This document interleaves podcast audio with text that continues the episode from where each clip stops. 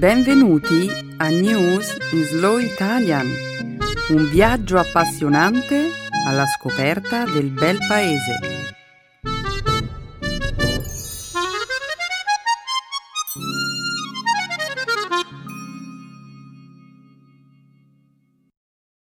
Oggi è giovedì 17 agosto 2017.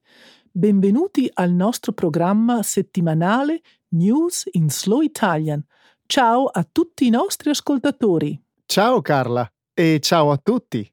Nella prima parte del nostro programma parleremo del raduno bianco nazionalista a Charlottesville, in Virginia, di sabato che ha lasciato tre morti e molti feriti. Continueremo con le violenze scoppiate in Kenya in seguito all'elezione presidenziale di martedì scorso. Commenteremo il risultato di uno studio pubblicato nella rivista Nature sull'idea che gli atei siano visti come meno morali persino dagli atei stessi.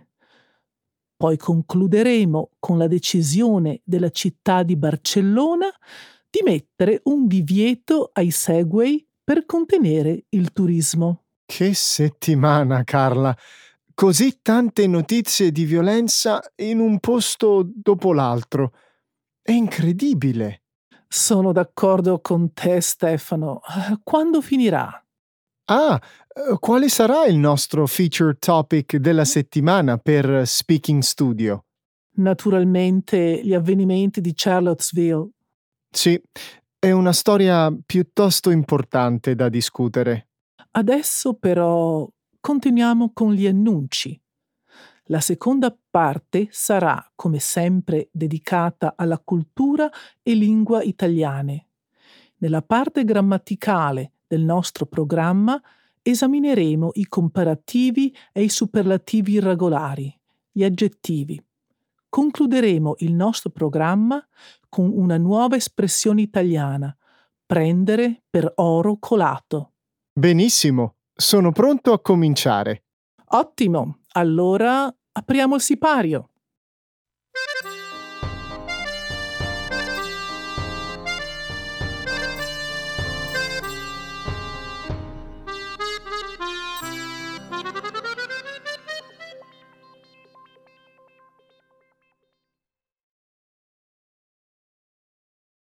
Tre morti e dozzine di feriti dopo un raduno bianco nazionalista in Virginia.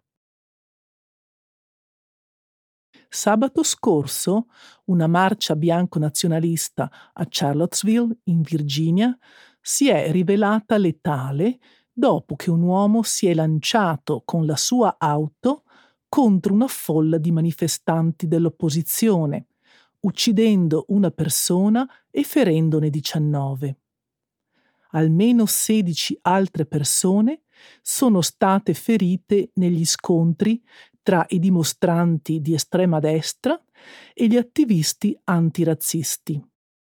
Inoltre sono stati uccisi due poliziotti statali quando il loro elicottero è precipitato mentre sorvegliavano la manifestazione di protesta.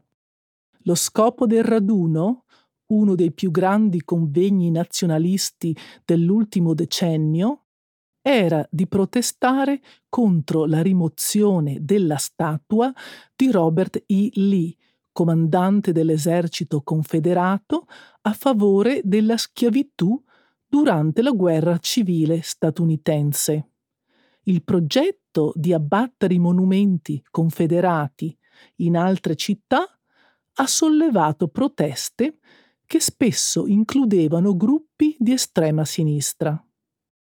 L'uomo che sabato scorso si è lanciato in auto contro la folla, il ventenne James Alex Fields Jr., proveniente dall'Ohio, è stato incriminato di omicidio di secondo grado per l'uccisione della 32enne Heather Heyer di Charlottesville il presidente Donald Trump ha ripetutamente condannato la violenza da entrambe le parti, attirandosi aspre critiche da parte dei repubblicani e dei democratici.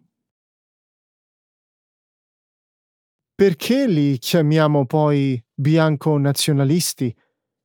Hanno marciato il Ku Klux Klan, i neonazisti, tutte le specie di bianchi dominanti e viene chiamato così gentilmente bianco nazionalista.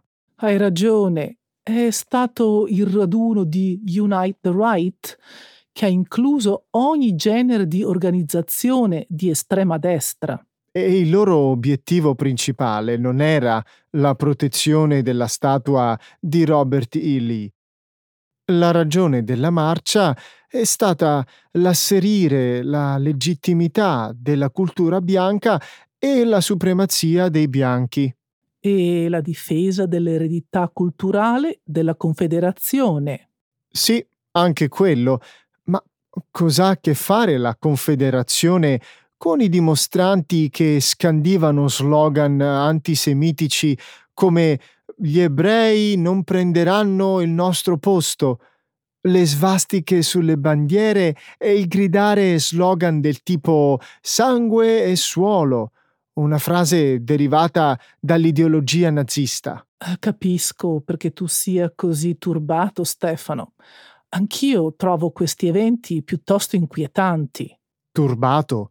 Sono spaventato, terrorizzato.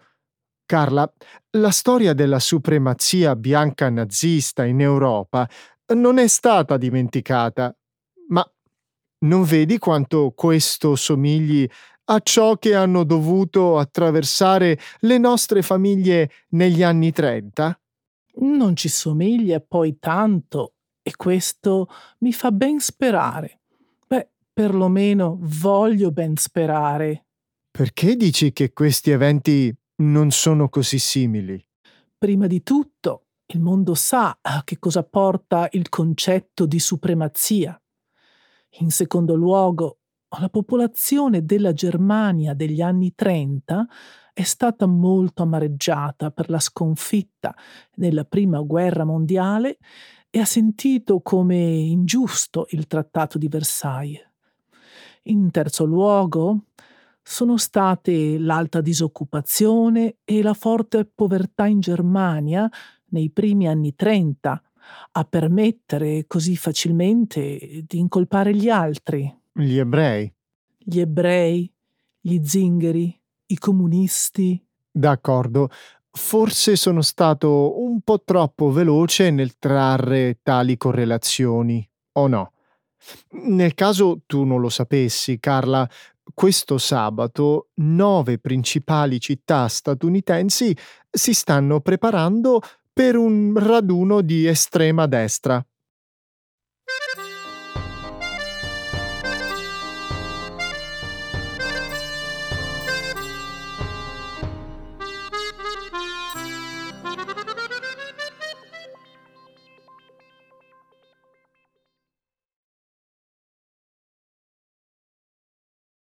In Kenya esplodono violenze in seguito all'elezione presidenziale.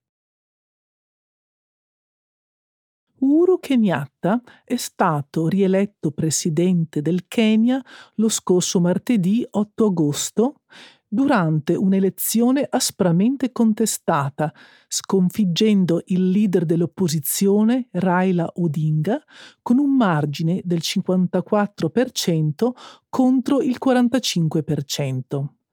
Odinga ha invitato i suoi sostenitori a protestare contro il risultato e almeno 24 persone sono state uccise durante scontri con la polizia osservatori internazionali e locali dicono che le votazioni sono state giuste nonostante il timore di brogli elettorali e violenze che hanno preceduto le elezioni.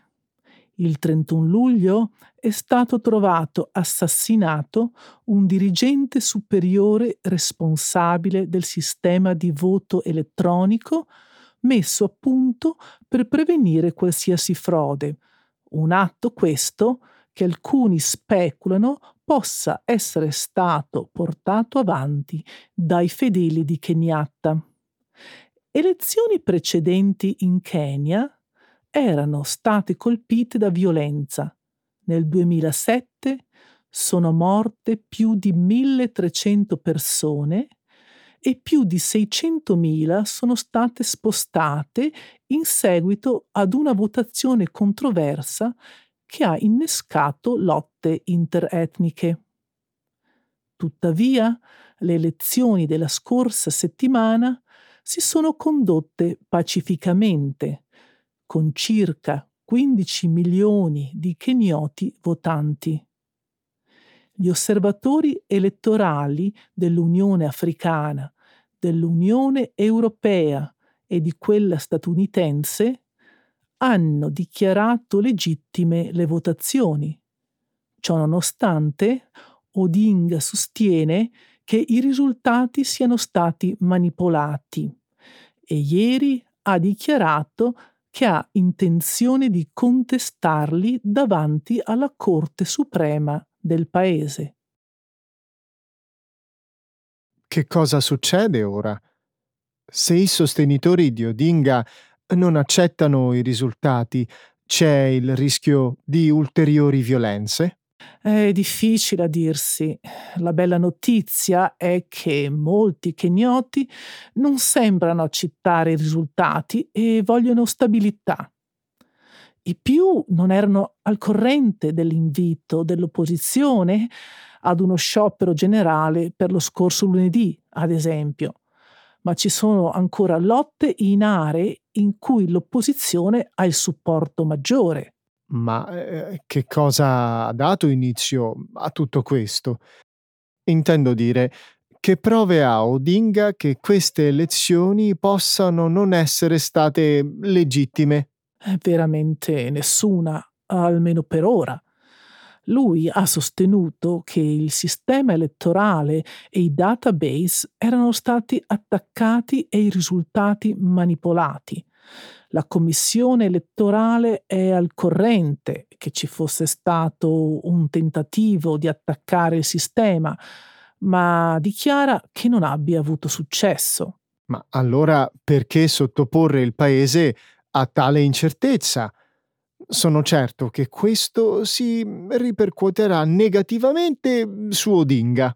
E anche sull'opposizione. Sì. Bene, Odinga non ha alcuna ragione di essere diffidente. È stato sconfitto quattro volte, incluse le elezioni del 2007, comunemente considerate fraudolente.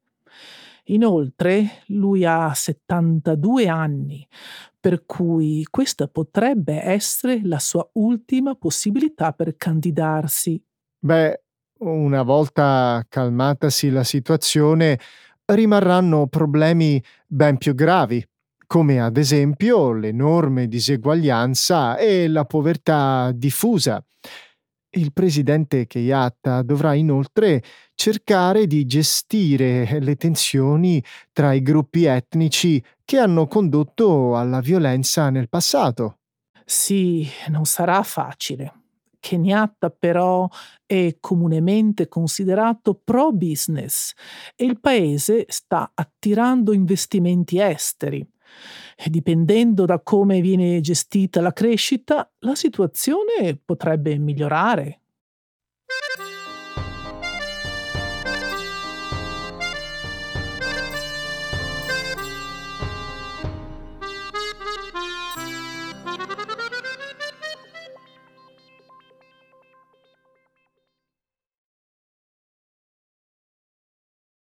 Gli atei vengono ritenuti meno morali dei credenti, persino dagli atei stessi.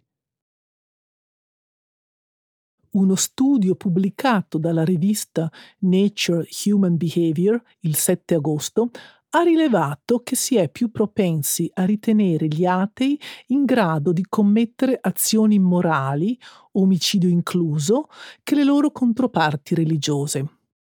Sorprende il fatto fatto che anche gli atei stessi sembrino avvalorare questa tesi. Lo studio, condotto da un'equipe internazionale di ricercatori, ha incluso oltre 3.000 persone in 13 paesi. I paesi variavano da prevalentemente secolari, come Cina e Paesi Bassi, a quelli con un maggior numero di credenti, come India ed Emirati Arabi Uniti. Ai partecipanti veniva fatta leggere la descrizione di un insegnante fittizio che avrebbe torturato animali da bambino e successivamente sarebbe diventato un serial killer. A metà del gruppo veniva chiesto quale fosse la probabilità che l'assassino fosse un credente religioso e all'altra metà che invece fosse un ateo. Non sorprende il fatto che il giudizio negativo nei confronti degli atei fosse più alto fra i paesi più religiosi. Solamente in Finlandia e Nuova Zelanda, due paesi a maggioranza secolare, i ricercatori non sono arrivati ad una prova conclusiva del pregiudizio contro gli atei. Così dunque si è più propensi a pensare che gli atei siano degli assassini. Lo trovo interessante. Uh, questi risultati mi ricordano un pensiero attribuito a Dostoevsky. Che se Dio non esiste, allora tutto è permesso? Sì, vedi, l'ateismo oggi è molto diffuso, ma sarebbero in molti ancora a pensare che chi non crede in un potere superiore tende meno a pensare alle conseguenze delle proprie azioni. Ci sono una quantità di prove che contrastano con quell'idea. Per esempio, alcuni dei paesi più secolari sono quelli che spendono di più in aiuti ai paesi esteri.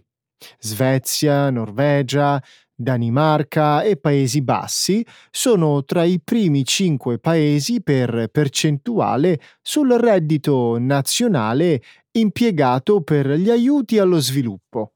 È vero, ma potrebbero esserci stati altri pregiudizi e convinzioni ad influenzare le risposte delle persone. E quali? Si pensa spesso che i serial killer siano dei solitari, ma molti che credono in un Dio appartengono a comunità di persone dello stesso culto. Quindi eh, forse è per questo che si pensa che sia meno probabile che un serial killer sia anche un credente? Ah, hai mai sentito parlare di Dennis Rader, il uh, BTK killer negli Stati Uniti? Non mi suona nuovo. Perché? Era un membro molto rispettato nella sua comunità religiosa. Che cosa prova questo, Stefano? Lo studio analizzava come la società vede gli atei rispetto ai credenti in quanto capaci di commettere azioni immorali, non quanto religiosi fossero i criminali. È una questione di idee, Stefano.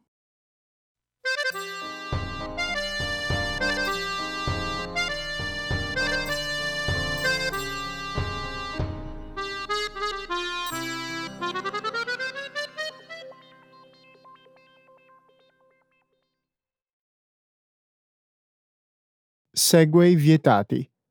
La più recente mossa per contenere il turismo in Europa. Lo scorso mercoledì Barcellona ha vietato i tour con i Segway e gli scooter elettrici fra la città vecchia e il porto, la più recente mossa per tentare di contenere il numero dei turisti succede in un momento in cui i residenti di diverse città europee stanno protestando contro l'impatto del turismo di massa. A Venezia, verso la fine del mese scorso, 2000 locali hanno marciato per la città in segno di protesta contro l'aumento degli affitti e l'impatto delle navi da crociera che vi attraccano.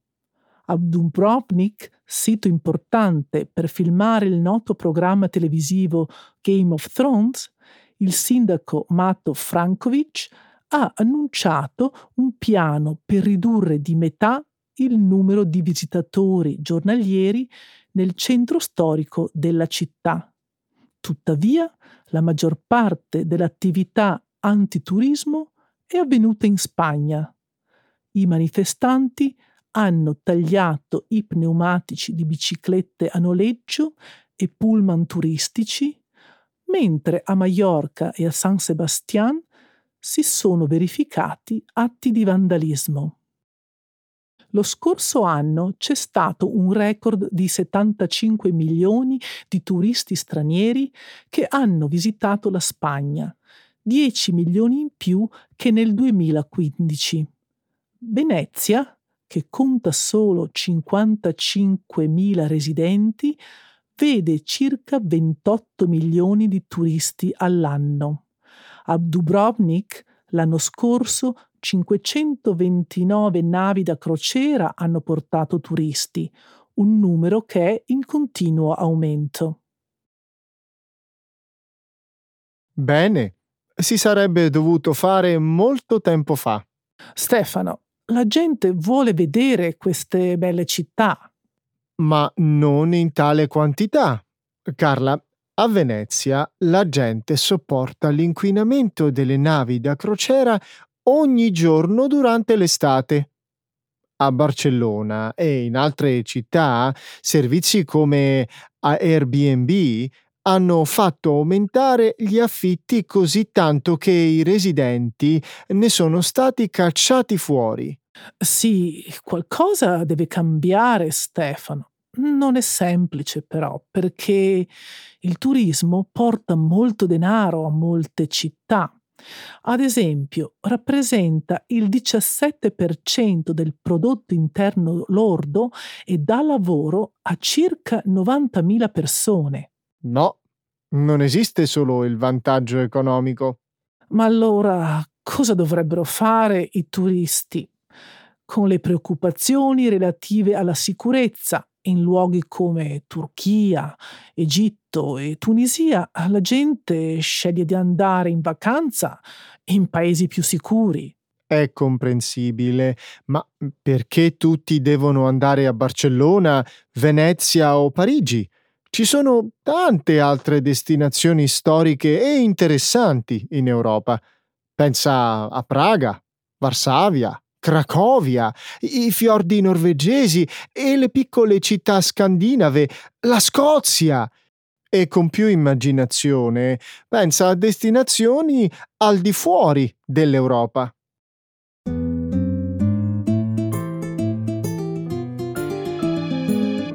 Adesso la grammatica. Per capire le regole di una lingua poetica.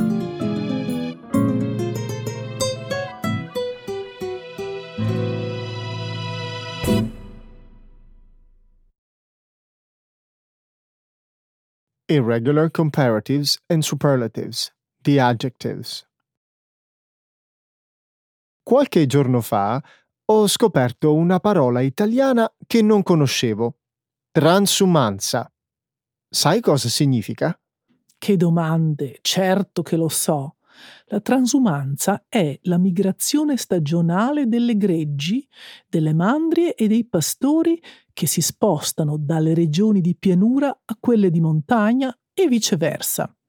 Dove ne hai sentito parlare? Sono curiosa. Ho letto un articolo davvero affascinante sulla transumanza calabrese, una delle maggiori d'Italia. Nel mese di luglio quattro uomini a cavallo accompagnano decine di mucche dai pascoli desertificati sullo Ionio a quelli rigogliosi della Sila. Il viaggio dura più o meno tre giorni e si svolge attraverso paesaggi che ricordano il Far West americano. Conosco bene la Calabria e so bene che i suoi paesaggi sono tra i migliori del sud Italia. Oltre ad imbattersi in paesaggi meravigliosi, i quattro cowboy italiani attraversano anche tanti piccoli borghi dove al suono dei campanacci la gente si affaccia dalle finestre per guardare e salutare i pastori, secondo una tradizione molto antica che dura da secoli. La transumanza ha origini davvero remote. È una delle forme più antiche di economia naturale, nata dalla necessità di sfamare gli animali durante tutto l'anno. Pensa che in alcune regioni italiane questa tradizione risale a più di 600 anni fa. Addirittura. Fammi qualche esempio. In Val Senales, in Trentino Alto Adige, a poca distanza dal comune di Merano, per esempio. Pensa che qui la transumanza è stata riconosciuta nel 2011 come patrimonio culturale immateriale dell'UNESCO, perché è l'unico esempio di transumanza transfrontaliera e transglaciale. Significa che le mandrie si recano in un altro paese attraversando le montagne più grandi d'Italia? Esatto.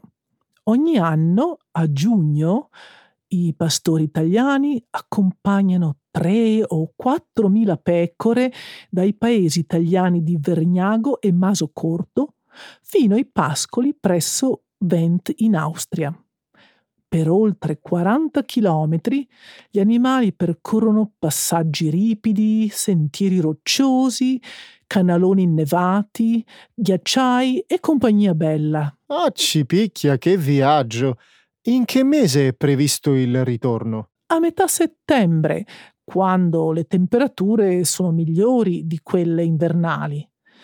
L'arrivo in paese poi viene celebrato con la festa più grande importante dell'anno.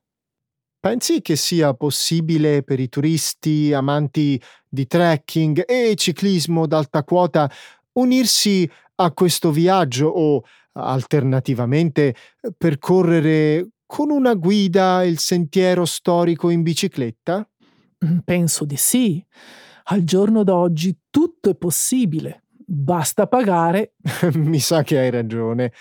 Affascinanti queste migrazioni stagionali, vero? Mi domando se ne esistono altre. Di tradizioni simili in Italia ne esistono altre.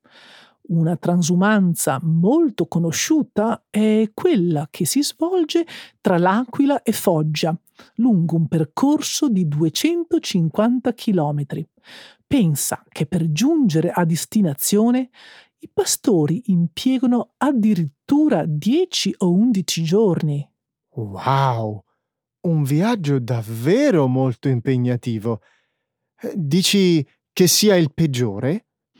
Onestamente non so se per difficoltà sia il percorso peggiore, ma non c'è alcun dubbio che questa, dal punto di vista della distanza, sia la transumanza più impegnativa e lunga d'Italia. Ecco le espressioni, un saggio di una cultura che ride e sa far vivere forti emozioni.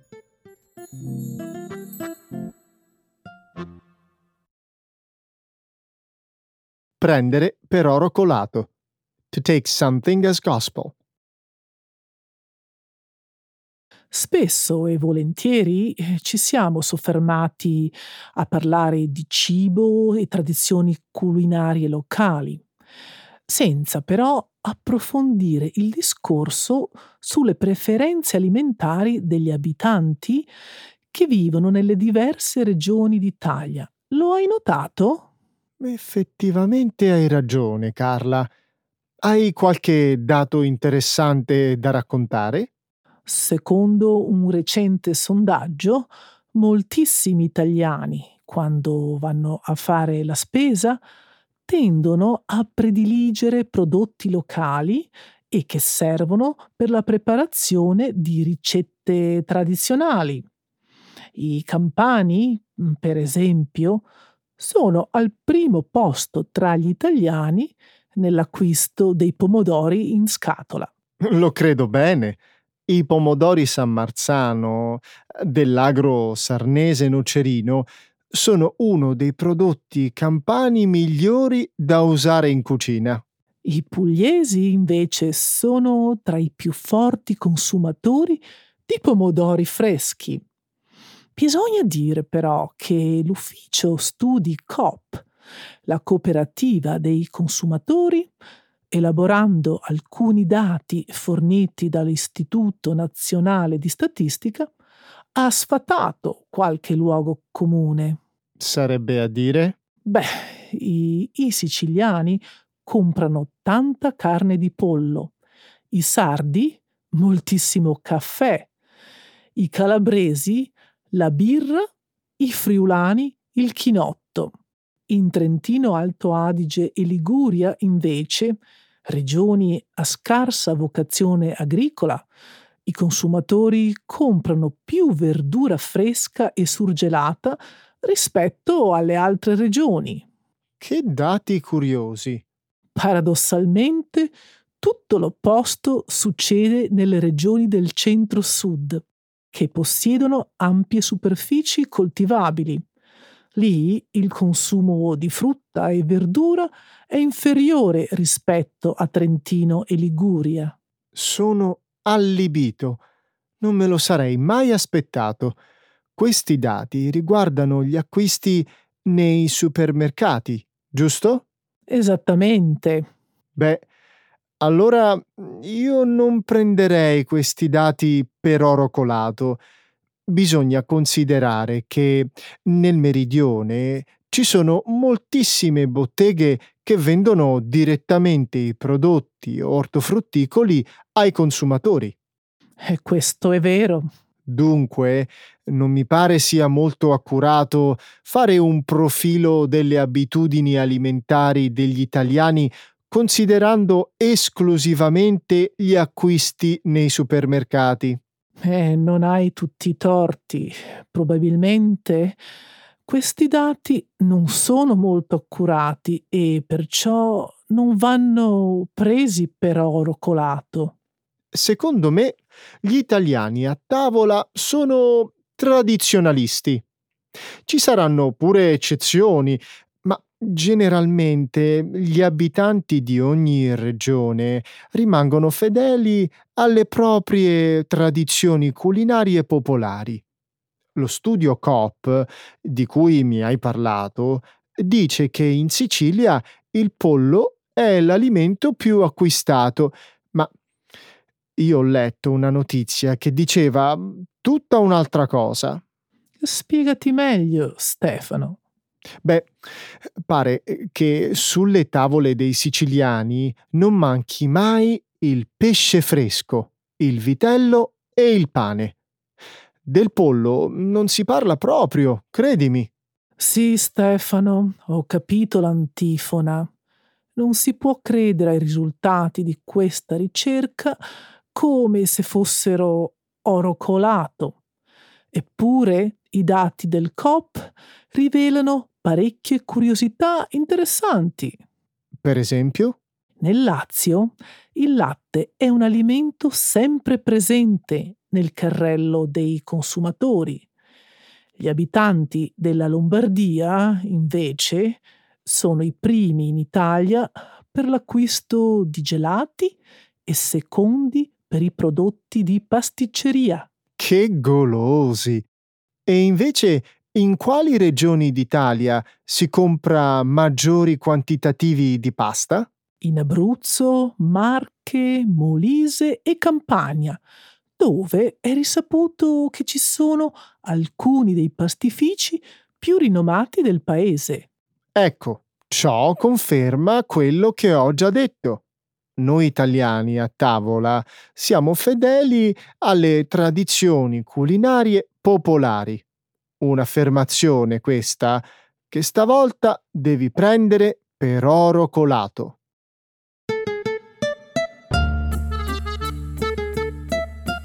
Siamo arrivati alla fine di questa puntata, Carla. Non ci resta che salutare i nostri amici. Sì, Stefano, siamo alla fine.